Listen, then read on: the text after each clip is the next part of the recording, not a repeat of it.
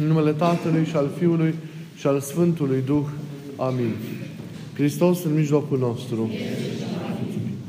Iubiții noștri în Hristos, am ascultat cu în această duminică cuvântul Evangheliei luat din scrierea Sfântului Ioan din capitolul 1, în care am auzit relatându-ni se despre chemarea la apostolat a unora dintre ucenicii Mântuitorului. În textul apostolic care, pe care Biserica ni-l propune, ni l-a propus astăzi spre lectură, ați auzit, s-a vorbit despre lucrarea importantă a credinței în viața atâtor oameni extraordinari și mari ai Harului din Vechiul, din Vechiul Testament. Ei au fost oameni ai credinței. Au fost oameni ai Harului. De ce? Pentru că l-au cunoscut pe Dumnezeu. Biserica acest lucru îl celebrează în această duminică, prima din postul mare a Ortodoxiei. Cunoașterea lui Dumnezeu care duce la dreapta cinstire a lui Dumnezeu. Sfântul, Sfânta Evanghelie ne spune la un moment dat, și aceasta este viața veșnică, să te cunoască pe tine singurul adevăratul Dumnezeu și pe Iisus Hristos pe care l-ai trimis. Cuvântul acesta ne arată că viața veșnică pe care toți dorim să o avem, pe care începem prin convertirea vieții noastre să o trăim în parte și în care ne vom desăvârși atunci când vom merge dincolo, nu înseamnă altceva ca experiență decât această cunoaștere a lui Dumnezeu. Cunoașterea Fiului Său trimis pentru mântuirea noastră. Iată, viața veșnică este cunoaștere. Această cunoaștere nu este pentru timpul acestei lumi în care noi trăim doar o simplă informare despre Dumnezeu, dobândirea unor cunoștințe despre Dumnezeu. Deși și acest fapt este important în procesul acesta de edificare al credinței, în fazele incipiente ale zidirii noastre în credință. Această cunoaștere este, înainte de orice, un eveniment. Este evenimentul întâlnirii și al petrecerii, al viețuirii noastre împreună cu Dumnezeu. Aceasta este cunoașterea lui Dumnezeu. Pe Dumnezeu îl cunoaștem nu din teorie, ci îl cunoaștem ajutându-ne sau pornind de la cele pe care alții, pătrunși de taina Lui, ni le-au spus despre El, îl cunoaștem prin propria noastră experiență prin trăirea profundă a vieții, a vieții Lui. Deci, e întâlnirea această cunoaștere. O cunoaștere, deci, care se naște din experiență, se fundamentează pe experiență, se susține pe această experiență și se exprimă prin ea. În ceea ce îl privește pe Dumnezeu, în afara experienței acesteia vii, a legăturii vii cu Dumnezeu, nu se poate vorbi de cunoaștere adevărată. Această cunoaștere, care experiență vie, e inima credinței. Ca a noastră credință trebuie să fie autentică, e important ca ea să pornească de la o cunoaștere autentică. Cum îl cunosc eu pe Dumnezeu? Îl cunosc eu pe Dumnezeu așa cum este? Îl cunosc eu pe Dumnezeu în adevăr? Să am o cunoaștere și o înțelegere și o experiență a lui Dumnezeu după mintea mea. După cum mi se pare mie sau după cum închipu eu. Când știu că demersul meu spiritual este unul nemincinos, este unul neînșelat, ei, și știu acest lucru, că e nemincinos și neînșelat când El pornește deci experiența credinței noastre de la însăși descoperirea pe care Domnul a făcut-o despre sine și despre Tatăl Său venind în lume. Experiența noastră este autentică atunci când ea pornește de la însuși Cuvântul lui Dumnezeu, de la Scriptură, de la Evanghelie, de la realitățile care ne sunt revelate și care ne sunt împărtășite nouă acolo.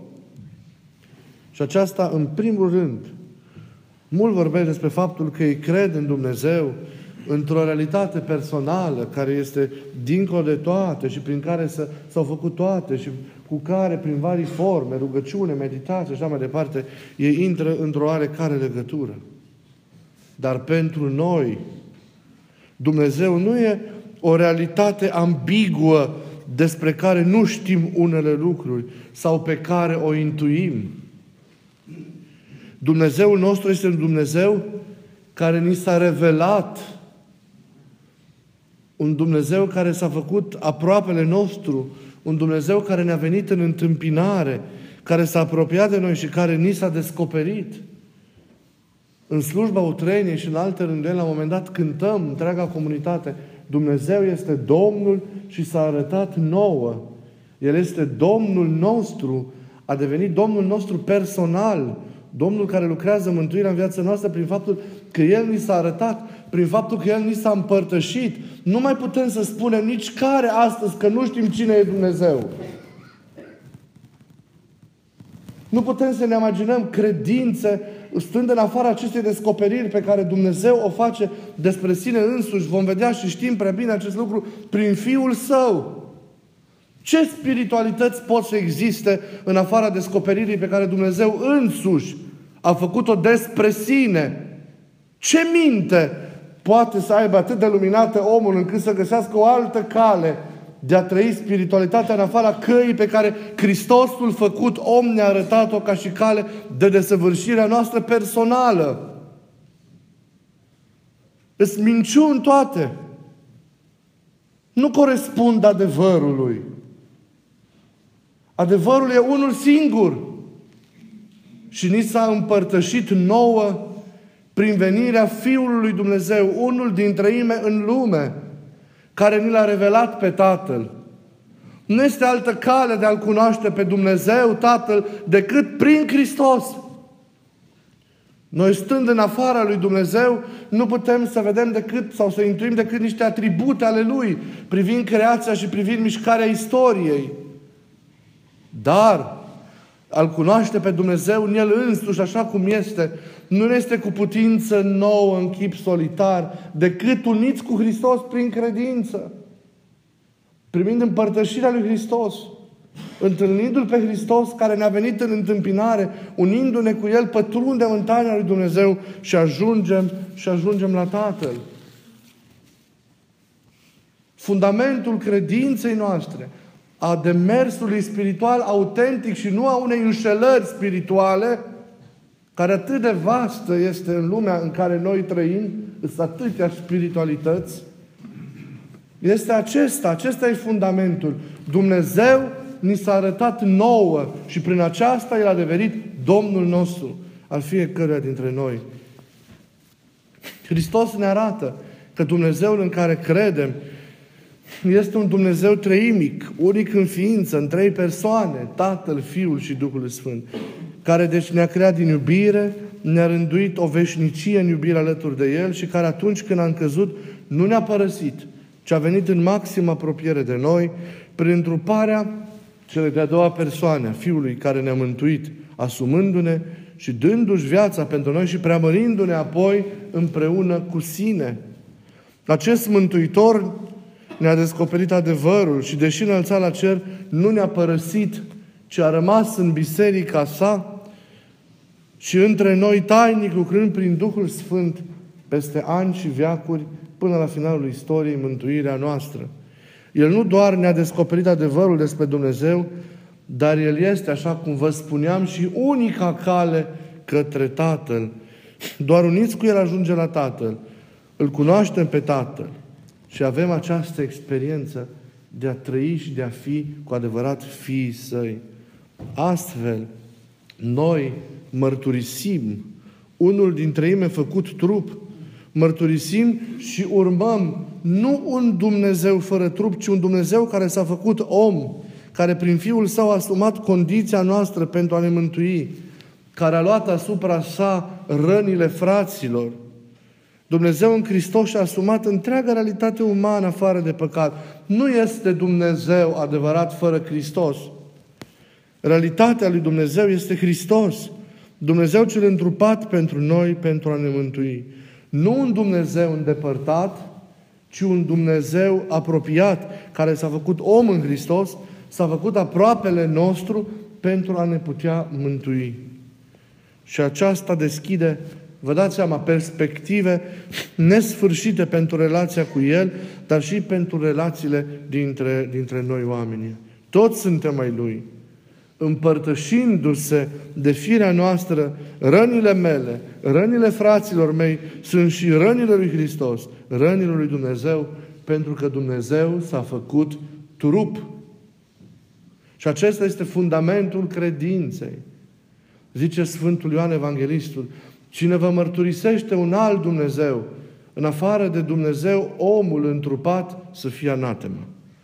A fost, deci, a fi, deci, în credință autentică, înseamnă a mărturisi Dumnezeul trăime, înseamnă a mărturisi întruparea Fiului Dumnezeu pentru mântuirea noastră, a te împărtăși de tot ceea ce El ne-a învățat, înseamnă a primi mântuirea în El.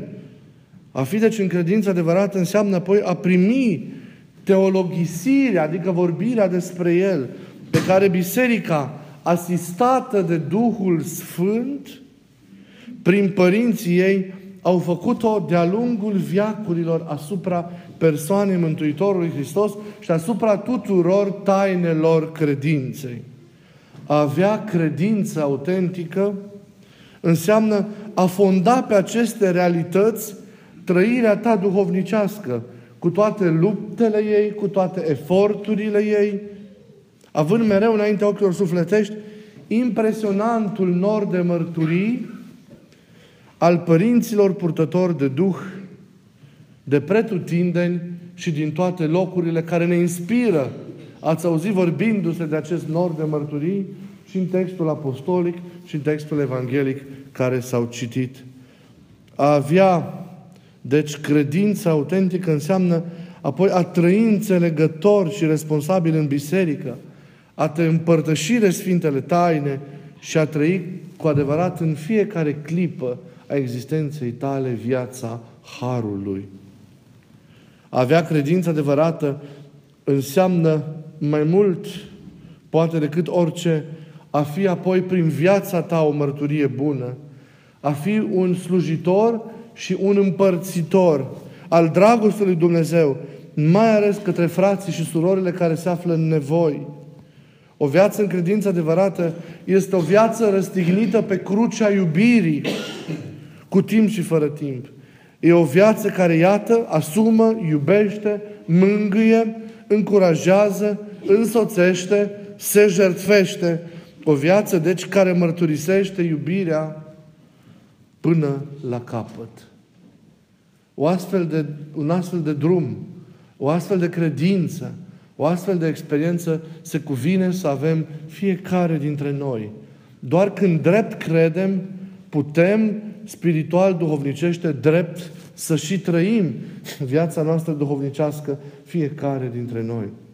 A crede strâmb, a crede rău, a crede greșit, a crede după mintea noastră este lucru primejdios.